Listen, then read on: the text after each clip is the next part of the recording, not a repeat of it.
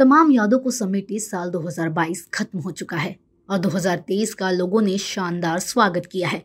लेकिन अगर हम 2022 की बात करें तो ये एक ऐसा साल था जिसकी शुरुआत थी रूस यूक्रेन युद्ध से हुई और सिलसिला चलता रहा। तो चलिए इस वीडियो में हम देखेंगे 2022 की पाँच बड़ी और इंटरनेशनल खबर, जिसका असर आम जनमानस पर भी पड़ा था। शुरुआत करते हैं रूस यूक्रेन वॉर से। 24 फरवरी 2022 को रूस ने यूक्रेन के साथ चल रहे तनाव के बीच यूक्रेन पर आक्रमण किया। वही इसने द्वितीय विश्व युद्ध के बाद से यूरोप के सबसे बड़े शरणार्थी संकट को जन्म दिया है। रूस यूक्रेन के नाटो का सदस्यता बनने के खिलाफ है।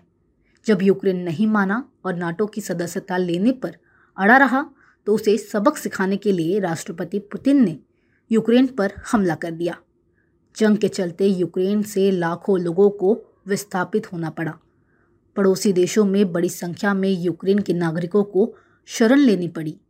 संयुक्त राष्ट्र मानवाधिकार उच्चायुक्त के कार्यालय ने 18 दिसंबर 2022 तक यूक्रेन पर रूस के आक्रमण के दौरान कुल 6,826 नागरिकों के मौत की पुष्टि की। उसमें से 428 बच्चे थे।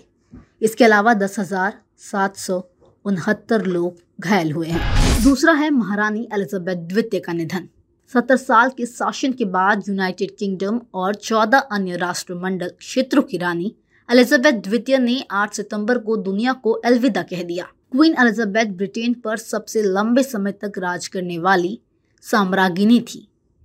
ब्रिटेन की महारानी के पद पर उनकी ताजपोशी साल उन्नीस में हुई थी। वो सत्तर साल तक इस पद पर बनी रही। सिर्फ़ 25 साल की उम्र में ब्रिटेन की राजगद्दी संभालने वाली एलिजाबेथ ने तीन बार भारत का दौरा किया था। 1961, उन्नीस और उन्नीस सौ सतानवे में वो भारत आई थी।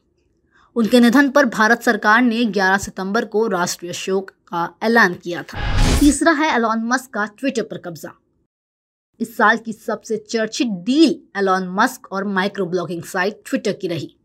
दुनिया के सबसे अमीर शख्स एलॉन मस्क ने 44 बिलियन डॉलर में ट्विटर को खरीदा और उसके बाद कंपनी में कई तरह के बदलाव किए। इसके लिए एलॉन मस्क और ट्विटर कंपनी के बीच काफ़ी बहसबाजी भी हुई। यहाँ तक कि कंपनी एलॉन मस्क को कोर्ट ले गई, लेकिन आखिर में एलॉन मस्क ने ट्विटर को खरीद लिया और पराग अग्रवाल को बाहर का रास्ता दिखा दिया। चौथा है, ईरान में हिजाब के खिलाफ विद्रोह। ईरान में हिजाब न पहनने के कारण पुलिस की बर्बरता का शिकार हुई एक 22 वर्षीय छात्रा, महसा आमिनी की मौत से इस कट्टर इस्लामिक देश में विरोध प्रदर्शन की क्रांति आ गई।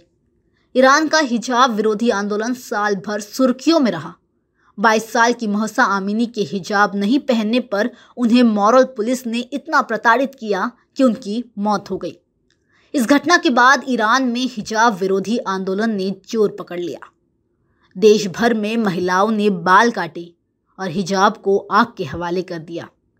ईरान के सर्वोच्च धार्मिक नेता खामनेई से इस्तीफे की मांग होने लगी। वहीं इस विद्रोह को निर्मरमरता पूर्वक कुचलने के दौरान कई लोगों की मौत हो गई। कई गिरफ्तारियाँ हुई तो कई प्रदर्शनकारियों को फांसी दे दी गई।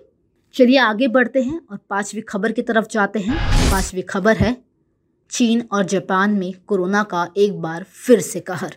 कोरोना ने पिछले तीन सालों से दुनिया भर में तबाही मचा रखी है। हालाँकि पिछले साल मिली कुछ राहत के बाद 2022 में साल खत्म होने के दौरान एक बार फिर से कोरोना ने दस्तक दे दी। चीन की कोरोना के खिलाफ ज़ीरो कोविड पॉलिसी पूरे साल चर्चा और विवादों में रही। सरकारी सख्ती के चलते लोगों को काफ़ी दिक्कतों का सामना करना पड़ा। 2022 के अंत में कोरोना ने एक बार फिर चीन और जापान में भारी तबाही मचा रखी थी। जापान कोविड 19 महामारी की आठवीं लहर से जूझ रहा है। जापान में एक दिन में कोरोना वायरस के कारण सैकड़ों मौतें दर्ज की जा रही हैं। वहीं चीन में एक बार फिर कोरोना का प्रकोप फैल गया है और ये सिर्फ़ चीन तक ही सीमित नहीं बल्कि दुनिया के बड़े देशों जैसे कि जापान, दक्षिण कोरिया और अमेरिका में भी फैल गया है। इस खबर के लिए सिर्फ़ इतना ही। देश और दुनिया की अन्य खबरों के लिए देखते रहें एच डब्ल्यू न्यूज़ अब खबरें पाइए सबसे पहले हमारे मोबाइल न्यूज़ एप्लीकेशन पर। एंड्रॉइड या आईओएस प्लेटफॉर्म पर जाइए एच डब्ल्यू न्यूज़ नेटवर्क को सर्च कीजिए, डाउनलोड कीजिए और अपनी सुविधानुसार भाषा का चयन कीजिए।